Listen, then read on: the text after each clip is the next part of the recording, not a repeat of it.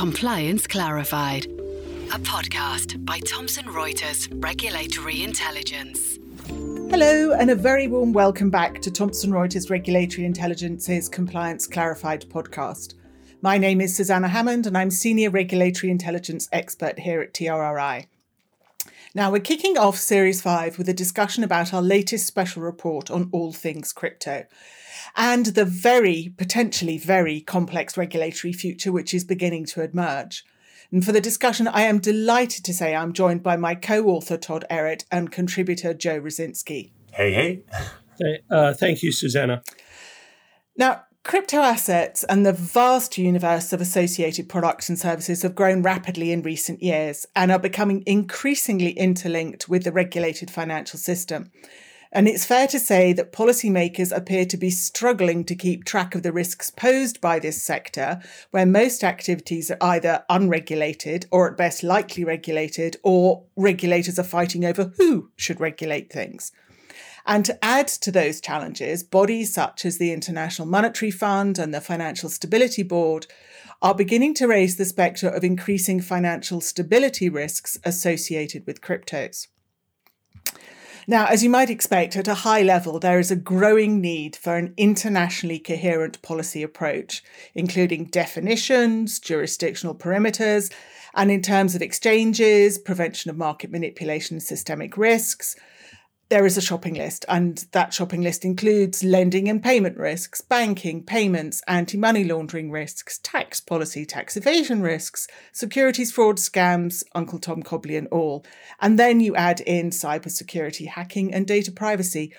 Everything on that list will need to be addressed specifically in terms of cryptos. So, given that sweep of issues, Todd, what are we talking about in terms of the size of the cryptos marketplace and how many folks are actually involved in cryptos? Uh, thank you, Susanna. It, it's kind of interesting. Um, the the estimates for the number of users and the total assets, total market size, you know, literally changes by the minute. Um, obviously, you know, with prices now kind of in a downturn, um, call it a bear market happening in cryptos, um, the total value of all cryptos has fallen significantly off its peak, uh, which occurred last fall, um, which I think it neared three trillion in assets. Um, you know what the exact number is today is is up for debate, somewhere around two trillion or maybe slightly less than that. But you know there are new projects being launched daily um, that. Uh, you know, it, obviously it's it's hard to you know uh, measure that pulse directly on a day to day basis. Um, there's also you know an estimate by the New York Digital Investment Group, which is a, a large crypto organization here in the in in the U.S. I, I think they pegged uh, the total number of users in the U.S. or people that own or have traded in crypto at around 46 million, which is a, a, pretty big number. I've seen other estimates somewhere around 27 million or 30 million or or whatever. So it, any way you look at it, it's it's a sizable number number somewhere between 10 and 15 percent of the U.S. population. Um, so it's it, it's one of those things. It's hard to put an exact number on. And where are we in terms of um, we're going to come into to, to regulation in a lot more detail, but in terms of politics and the political awareness and cryptos, is that beginning to come together now? Because obviously that will drive the direction of travel in terms of regulatory engagement and indeed regulatory approach. Yes. It, interestingly, in the United States in the last year, we've seen, call it an awakening or a new awareness um, of of both the public and you know in Washington. Um, lawmakers are now realizing the importance of it. Um, it's it's also become somewhat politicized, um, where there was uh, a component of the infrastructure spending bill last year um, that required reporting um, to the IRS of transactions. Um, anything greater than ten thousand dollars was to be treated uh, like it, like a cash transaction. So that that kind of galvanized the industry um, to engage in lobbying and fundraising and really engaging with politicians for the first time. Um, I've I've spoken with several lobbyists and uh, people on behalf of the industry, and um, let's say 18 months ago there was zero lobbying going on in Washington. Now they're everywhere. Is is what one lobbyist told me last week. He said they're everywhere. So it, you've seen a a very quick, you know, maturity that occurred. And and now what's happening is um, political action committees have been formed. Some of the crypto billionaires out there are backing um, political candidates. There is now almost a um, you know a litmus test for political candidates. Where do you stand on these items? Where do you stand on cryptos? And uh, they're targeting and fundraising for um, specific candidates for office. So it, it's it's matured incredibly quickly in the last you know twelve months. Yeah, and so all to play for, and and I mean this may be stating the entirely obvious. Not all cryptos are created equal. So Joe, what are the type of cryptos that are being traded? I mean, most people I suspect will have heard of Bitcoin, but what else is out there? That's a great question and something we could probably spend uh, hours, if not days and weeks and years on this one topic alone. So, the way that I've always broken this down is probably two parts to this. One is currencies, right? So, we've all heard about Bitcoin for years and years and years. Um, but going beyond that, that's a currency, right? So that's what you're trying to compete against the dollar, the euro, whatever the case it is. But you're starting to look at, other areas. Other areas that I consider really important, probably even more important, are platforms. And this is where you start to see things take off. Like if you've heard about Ethereum or Solana or Av- Avalanche or Terra, there's a lot of other platforms that are based on the blockchain, blockchain technology that allows people to take advantage of these types of things and build whole new businesses. Everything you could possibly think about could be built in this space at this point going forward. So the platforms are a big thing, which have birthed like DeFi and NFTs and DAOs and the metaverse and Web3, all this stuff, which we can talk about in a bit. But the breakdown for me, quite simply, is the cryptocurrencies being a currency on one side, um, and then the birth of stable coins, which are a tokenized version of this. So pegging basically a basket of something. So a basket of tokens are, are basically a basket of currencies around the world that you could create in terms of like US tether um, or US dollar coin or DAI.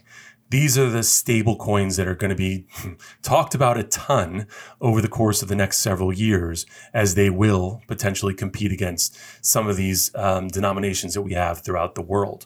But uh, yeah, so the two sides of the currencies and the platforms, from my view.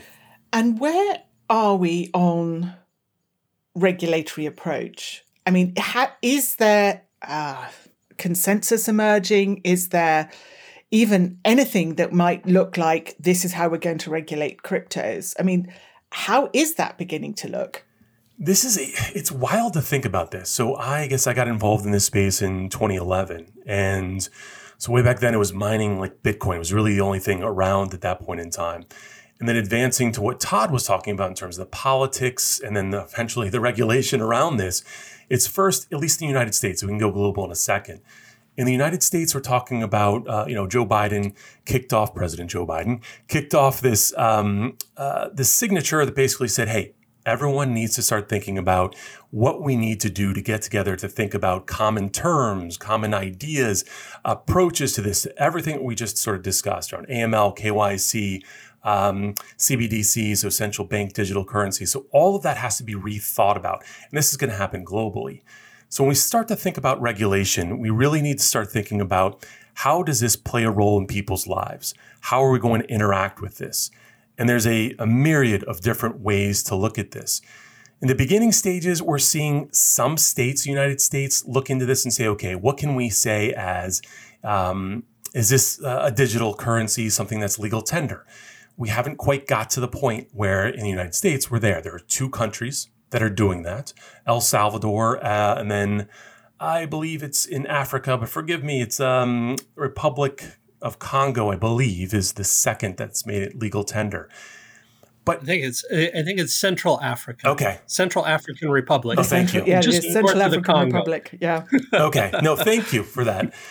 But you're seeing Well, let's be frank. That that makes a point in and of itself. I mean, no disrespect to the Central African Republic or indeed El Salvador, but they are not mainstream big financial services centers. They are, I would suggest, emerging economies who are doing their level best to stabilize an economy with the use of cryptos, and that's a very different use case. I would suggest.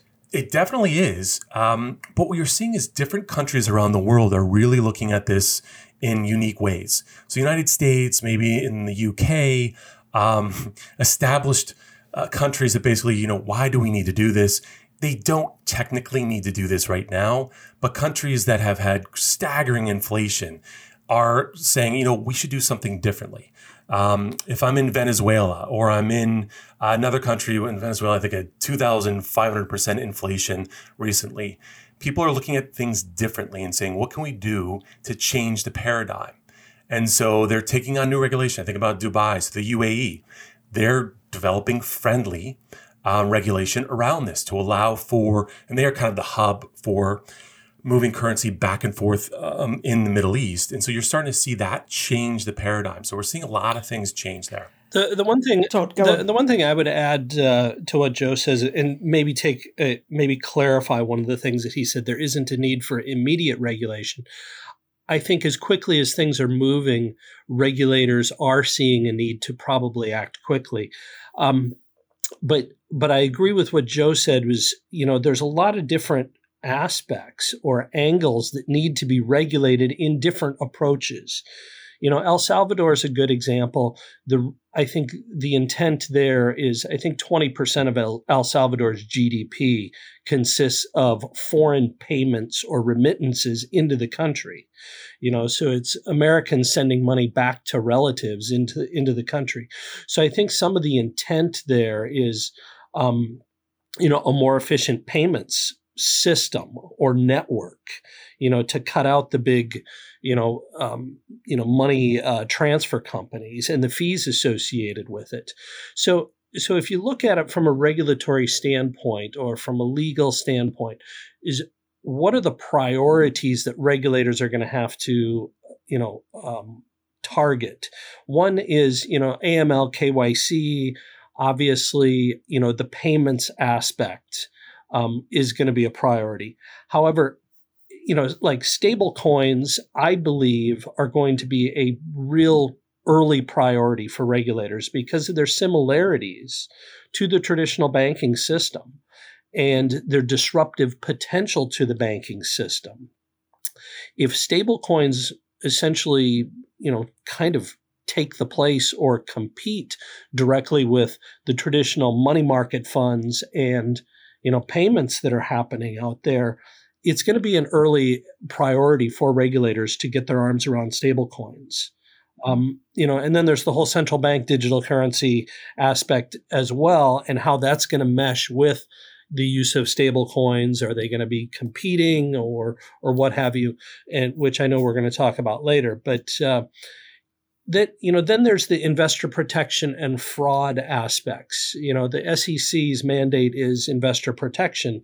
Um, you know they want to make sure that they have their arms around you know scams frauds rug pulls and all of those things. So the the regulatory or legal approach you know in the us anyway is going to it's going to have multiple prongs in a lot of different areas I would also weave into that the overarching, the supranational policy approach on all of this. And mean, we've got the G7 putting out public policy principles on what a retail CBDC, so central bank digital currency, what the characteristics of that should be. And we've got the Financial Stability Board and indeed the Bank for International Settlements talking about CBDCs um, being very useful for the cross-border payments pain points, which which feeds back into the El Salvador question as well.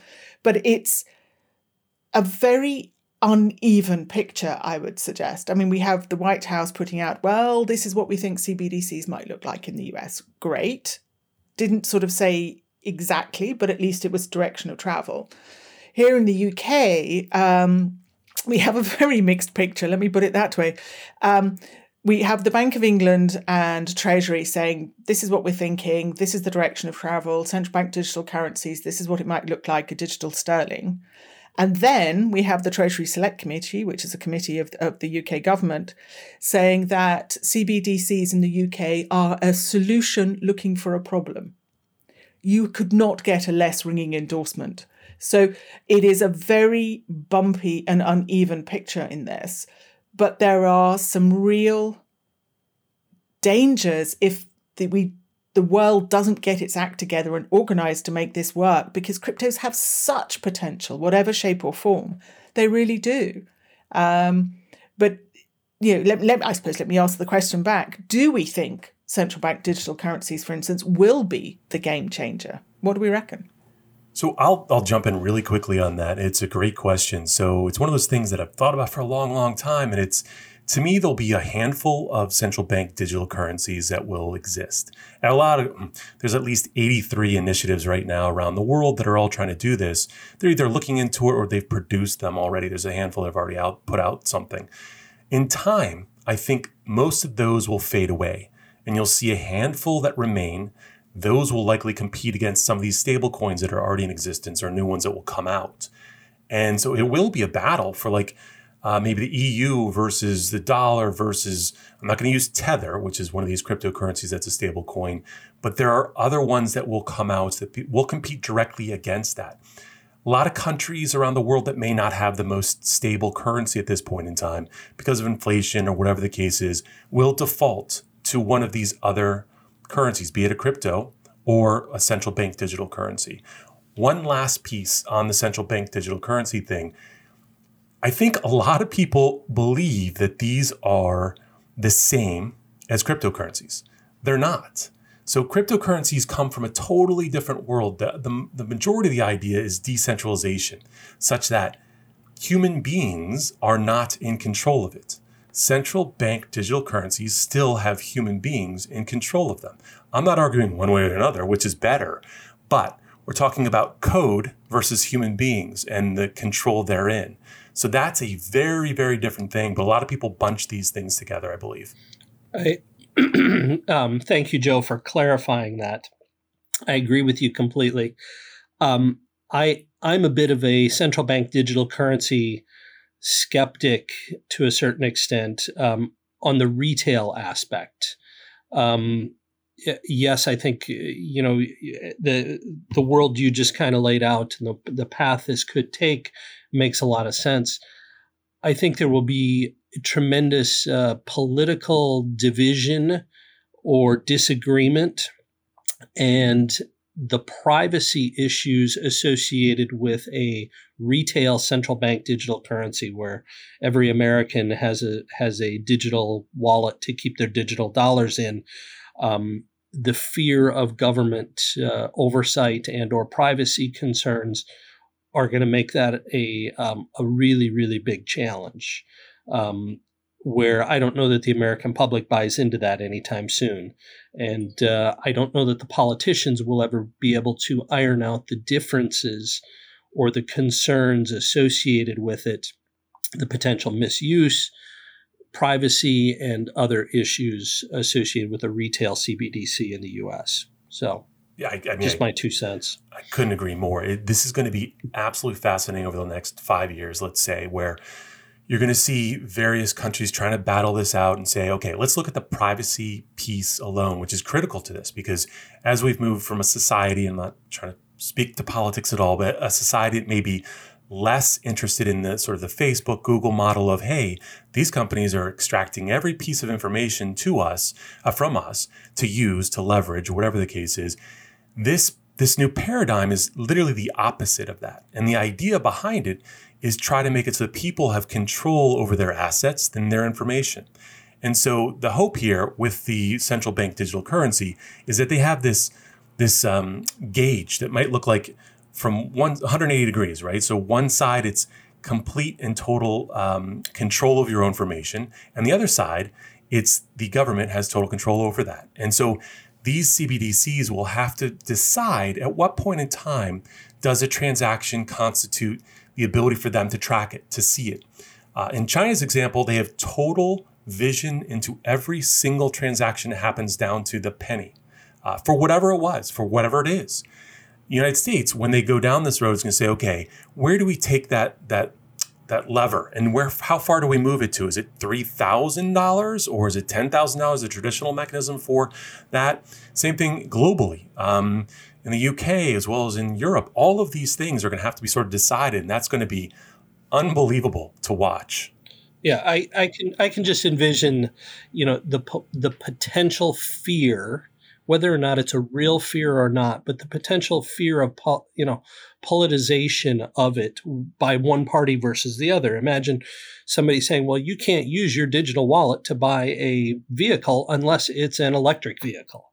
Or something along those lines. You can't use it, can't use your digital wallet to purchase a gun, or we know you used it to purchase a gun, or or what have you. Whether it's legal or illegal, that all of these things will raise privacy concerns to a whole nother level of um, you know in today's hyper partisan environment that uh, the general public is not going to buy in. And I don't think the politicians or the lawmakers will ever be able to really iron this out so that there's a uniform level of comfort by the public that that the, the a retail CBDC is a good thing. Um, but but yes, as Joe said, maybe it's used on a national level for international payments, international coordination, international central bank cooperation and coordination for things. Maybe it's used on an institutional level um, at some level, you know, between the banks or or you know the, the Federal Reserve there there obviously can be uses there, but to to get the the retail American public to buy in, I think is uh, is is a long ways down the road, and there's a lot of obstacles to overcome. Yeah, I think there's a big piece in there about trust.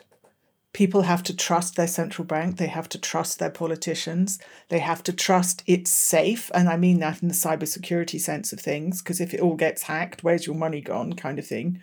Um, the, the other one, just to throw into CBDC debate before we move on, is Bank for International Settlements has just published its survey of 81, I think, central banks.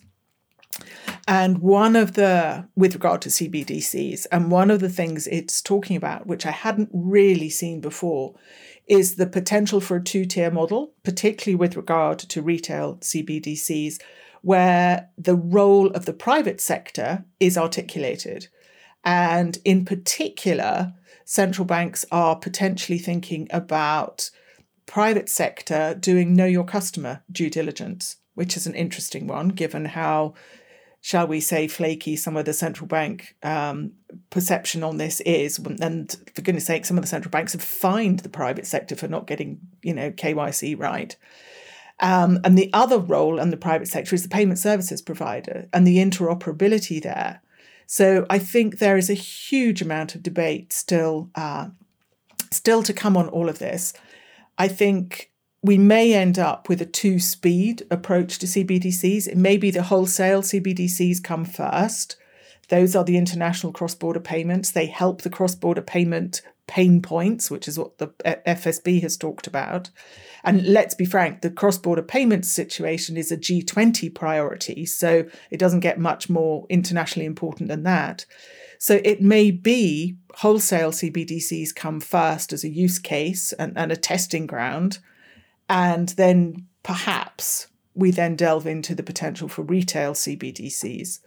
Um, but it's going to be definitely one to watch and definitely one firms need to engage in. Anything else on CBDCs, chaps, before we move on?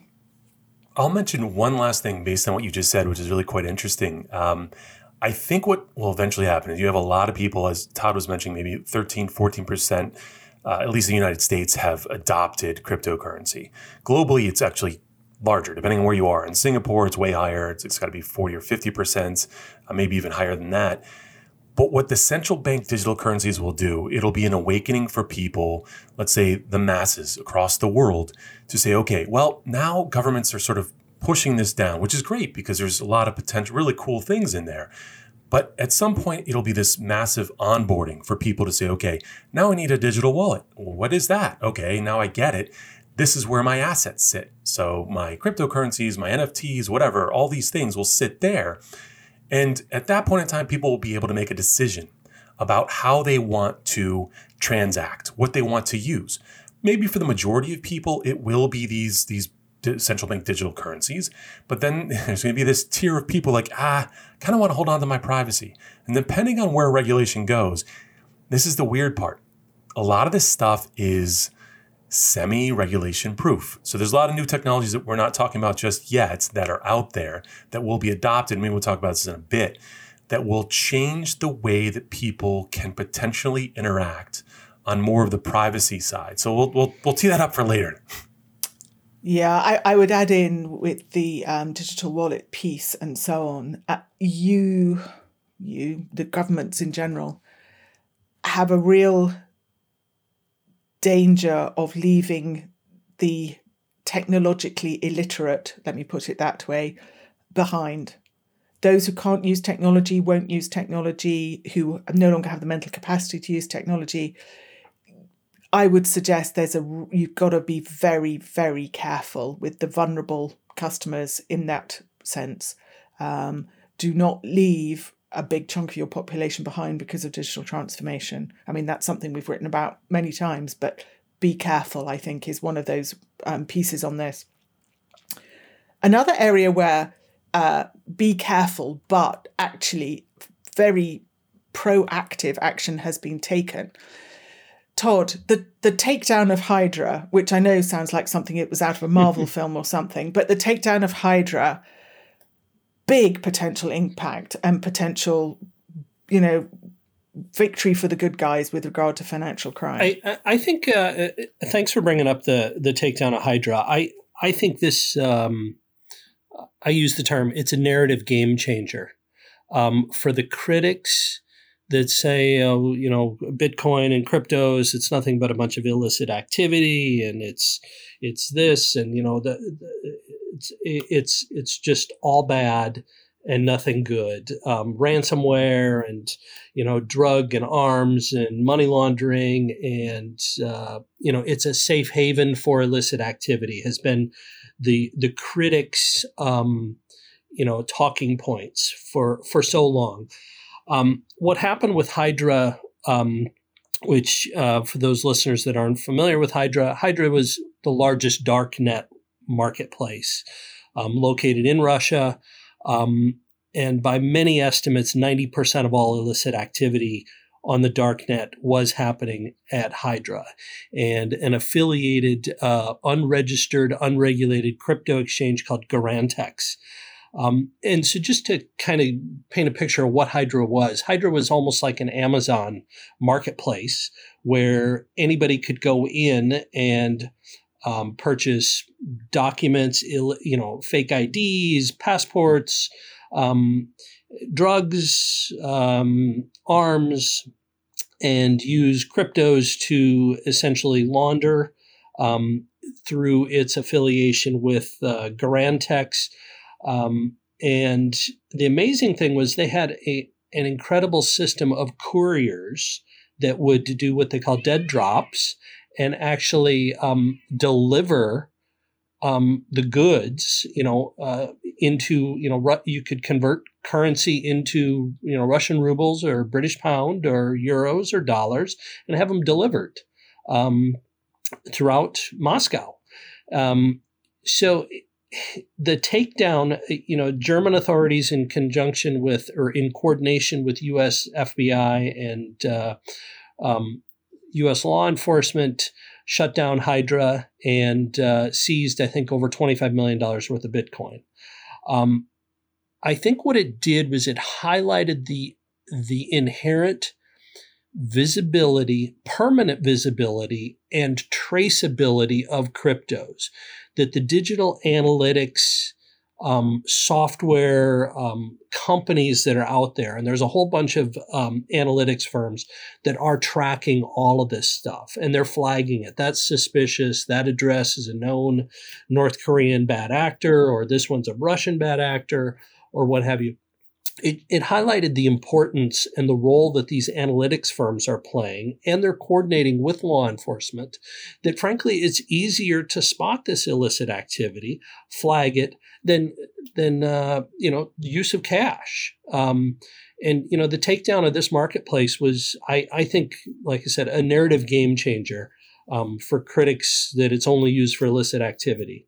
Um, so it it um, it's not to say that another Hydra is going to pop up somewhere. I'm sure one already has. Um, I think also on Friday there was a, the mention or the announcement they had taken down um, a North Korean um, site that was uh, similar. I think it was called Blender, which was a, a, a place where you could put in uh, dirty cryptos and bring out clean cryptos. You know, if you want to call it that, it was mix and uh, launder um, cryptos um, to, to provide some anonymity. Um, but the, the industry is all over this. Law enforcement is all over this. And, um, you know, I, I, I think it's a good thing for, you know, public perception purposes. So may I jump in real quick? This is, I mean, this is a fascinating thing. It's a great story. And Todd, thanks for sharing that one. But it goes back to like the original. The original was Silk Road, founded by Ross Ulbricht. And he's doing at least 20 to 40 years right now for doing something called the Silk Road way back. And he got taken down, I believe, by the FBI and Interpol by uh, in uh, November uh, 2014. They were doing the same sort of thing. Back then and up until more recently, a lot of the criminals think that, yes, like using Bitcoin as an example, it was anonymous. Um, and it's not, it's pseudonymous, which means that you have this blockchain, a database that basically tracks every single transaction that anybody's ever done. And you can actually track it. So it's way better than any of the mechanisms we have right now with like people that are trying to do money laundering through various islands and, cash and all this stuff. It's way more trackable. But we've gone full circle. So where people thought uh, in the whatever 2011s to, to 17 that Bitcoin was anonymous. They then said, well, wait a second, it's not. And they sort of figured it out. I mean, the, the uh, criminals still haven't until what you're talking about right now with the latest one with Hydra.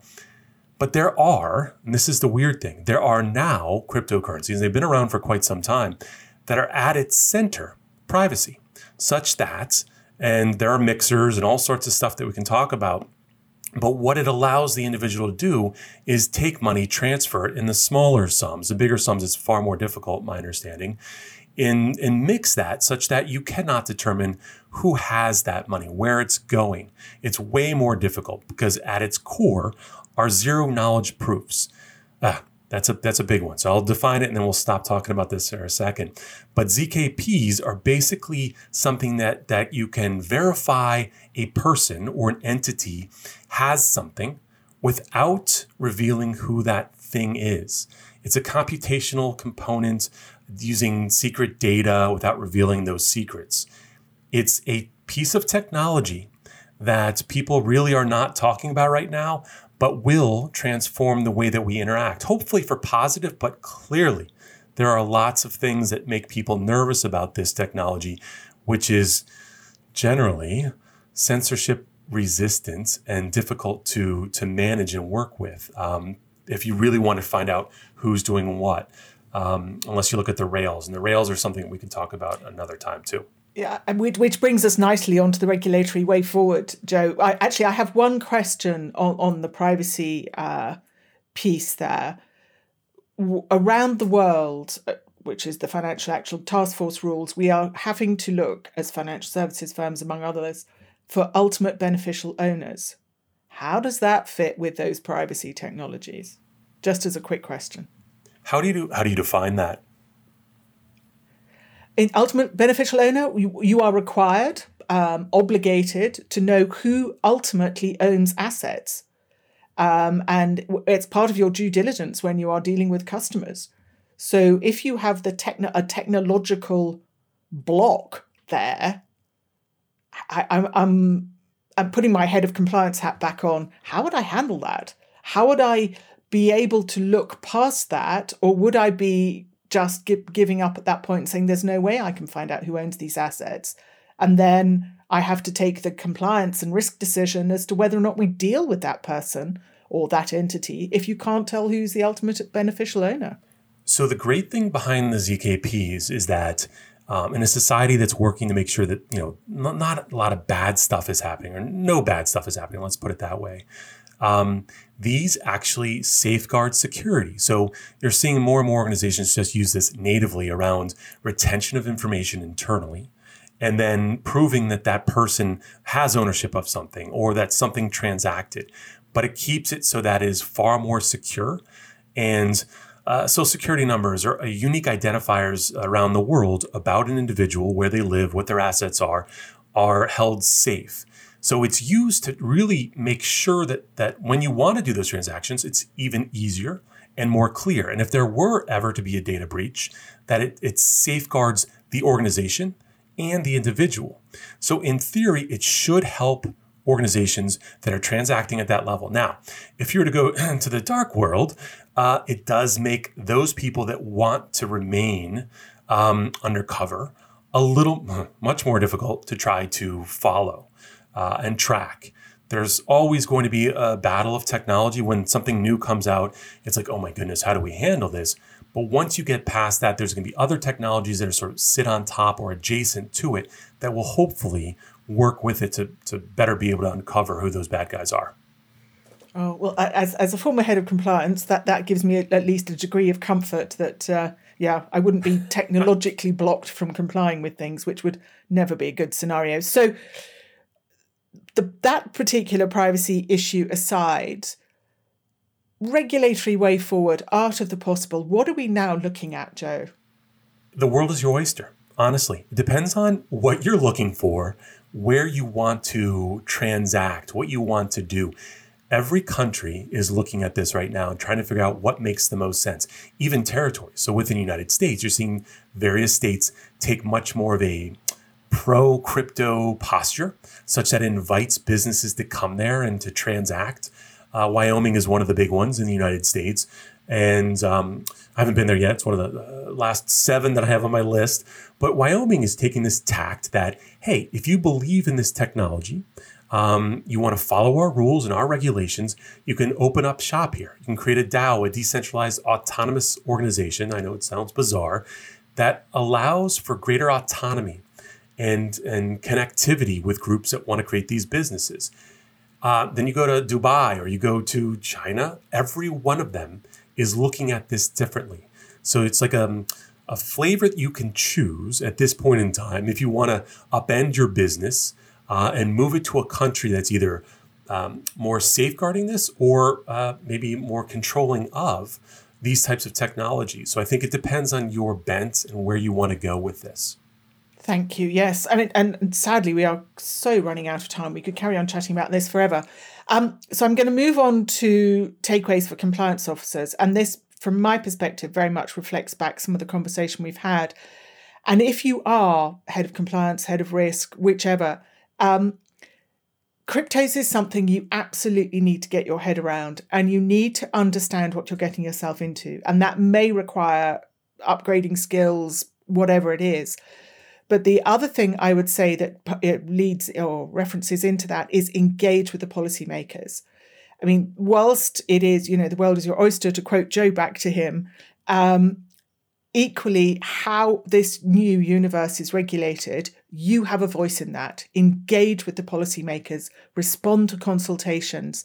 Don't just sit back and watch it happen. If you're interested in this world, and I suspect an awful lot of people are, go engage because that's the way you can help shape the regulatory future yourself.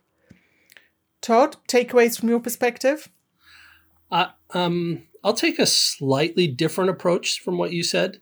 Um, I think by and large, most of the large crypto exchanges uh, in the U.S., the the established ones now that are running commercials on television and naming sporting arenas after themselves and and things like that, um, the the the large big institutions, and they've actually become that. Some of them are publicly traded companies.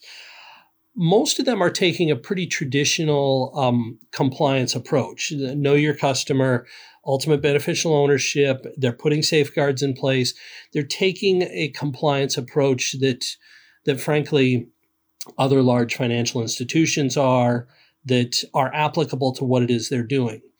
Um, I would differ. I, I, it's not my personal opinion, but uh, at a conference several weeks ago, um, a former um, senior SEC person who's now an attorney in Washington, D.C., said um, they're not advising their, let's say, startup or innovators to engage with the regulators. So because all you're doing is putting yourself on the rate on the radar of the regulators.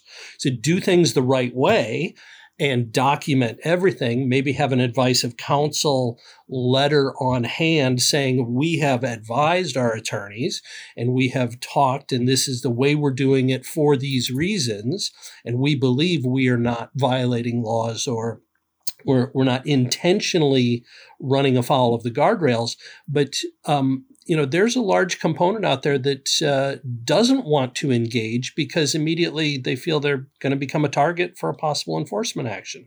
So I, I think it comes down to do the right thing um, inherently and what you believe to be the right thing um, in whatever aspect or whatever um, you know function or your business purpose or um, project um, for that matter um, is, but um, you know, engaging with the regulator early on um, simply just puts you on their radar for potential enforcement down the road, and um, you know I, that that may or may not be the best best course mm. um, for for some smaller firms. Um, yeah, I have to confess, I was coming at it from the perspective of someone who's already regulated if you're regulated oh, already. For, for, then, for, somebody, for yeah. somebody, who's already regulated, obviously, um, they're engaging with the regulators all the time anyway on a, on a regular basis. And, and, and yes, they should probably, uh, you know, uh, uh engage. But uh, from a startup perspective who wants to create a new NFT or DAO or organization or, you know, utility token or whatever it may be, um, that's, that's a different discussion. Mm. Agreed. So. Agreed. Um, Joe, takeaways for compliance officers. Yeah, you bet. So both of you had some some amazing ones. I go with the the one that I've been working on for the last, I guess, seven or eight years in this space, and that is simply education. By far, that is from my vantage point, from my vantage point, and talking about this all the time. That is the most important thing that people need to do. It's there's concepts and ideas here that on the surface you might be like, oh yeah, I get it you really have to get tangible with it. You have to have a digital wallet. You have to exchange these currencies and tokens just to test. There's test nets, all sorts of stuff out there. But if you if you don't have an understanding of how this stuff works, it's very difficult to wrap your arms around where you could go with this and where things are going with this right now when it comes to even the metaverse and Web3. Um, fundamentally to me that is the most important thing and i've seen a lot of regulators and i don't mean any disrespect whatsoever to them in their writings in their talks you can clearly understand that they may be missing the boat about the fundamentals of how this stuff works on, on built on blockchain because all this stuff we're talking about is built on blockchain an immutable ledger and what you can do with that and what various um, world changing things can be done, new platforms, new currencies, and how they all interact and where we're going digitally. All of that stuff is built on this new idea around decentralization, community, and people being able to, to, to interact with each other without intermediaries. That is the very opposite of what we've all known loved, maybe not loved, for our entire existence. It's a total fundamental change. And if we don't see that this is the literally 180 degrees different from where we were before or where we are uh, right now, then it's people aren't going to get it, and the rules, the laws, the regulation will not follow properly because this is this is a a technology and innovation that can transform and affect people's lives globally, like truly globally um, and, and change people's existence in terms of what they have ownership therein in Africa and Latin America, all over the world that, that they have not had this access before. So it's, it's really an amazing thing that we can really leverage, hopefully, going forward. Yeah, I, I would I would uh, agree with what Joe just said. I, I think that the inherent longer term conflict that I think will never be resolved is the truly um, libertarian or decentralized finance um, concept of you know the some of the core people or core concepts of of this new world, new digital universe, um, you know, is is kind of at polar opposites or at odds with regulation. So, how those two interact will be something that is perpetually debated or you know is going to be a conflict that's going to have to be ironed out and it may never totally be resolved um, on certain levels. But you know, like I said, the, the largest institutions are going to, by and large, do the right things, and they want regulatory clarity and things like that. And that that will will be, you know, that will happen. Um, there will be components though that may never embrace technology and you know or, or te- may never embrace regulation because of their inherent belief in this technology as transformative and libertarian or or, or what have you. So it's going to be an interesting, you know, um, landscape that's going to unfold over the coming years. And I think that is the perfect sum up of this. I think interesting actually probably puts it mildly for how cryptos may or may not develop. So thank you, Todd. Thank you, Joe. I think that was a fascinating discussion. And thank you for listening to this episode of Compliance Clarified. And thank you for coming back to for series five. Do hope, as ever, you found it both interesting and useful. Um, we'll include links to pieces referenced um, in the podcast, specifically the special report on cryptos that Todd and I wrote. Um, also include a link for further information on Thomson Reuters regulatory intelligence. Um, last but not least, please take the time to review the podcast and let us know for any suggestions you have for future topics. Thanks again for listening. Compliance Clarified, a podcast by Thomson Reuters Regulatory Intelligence.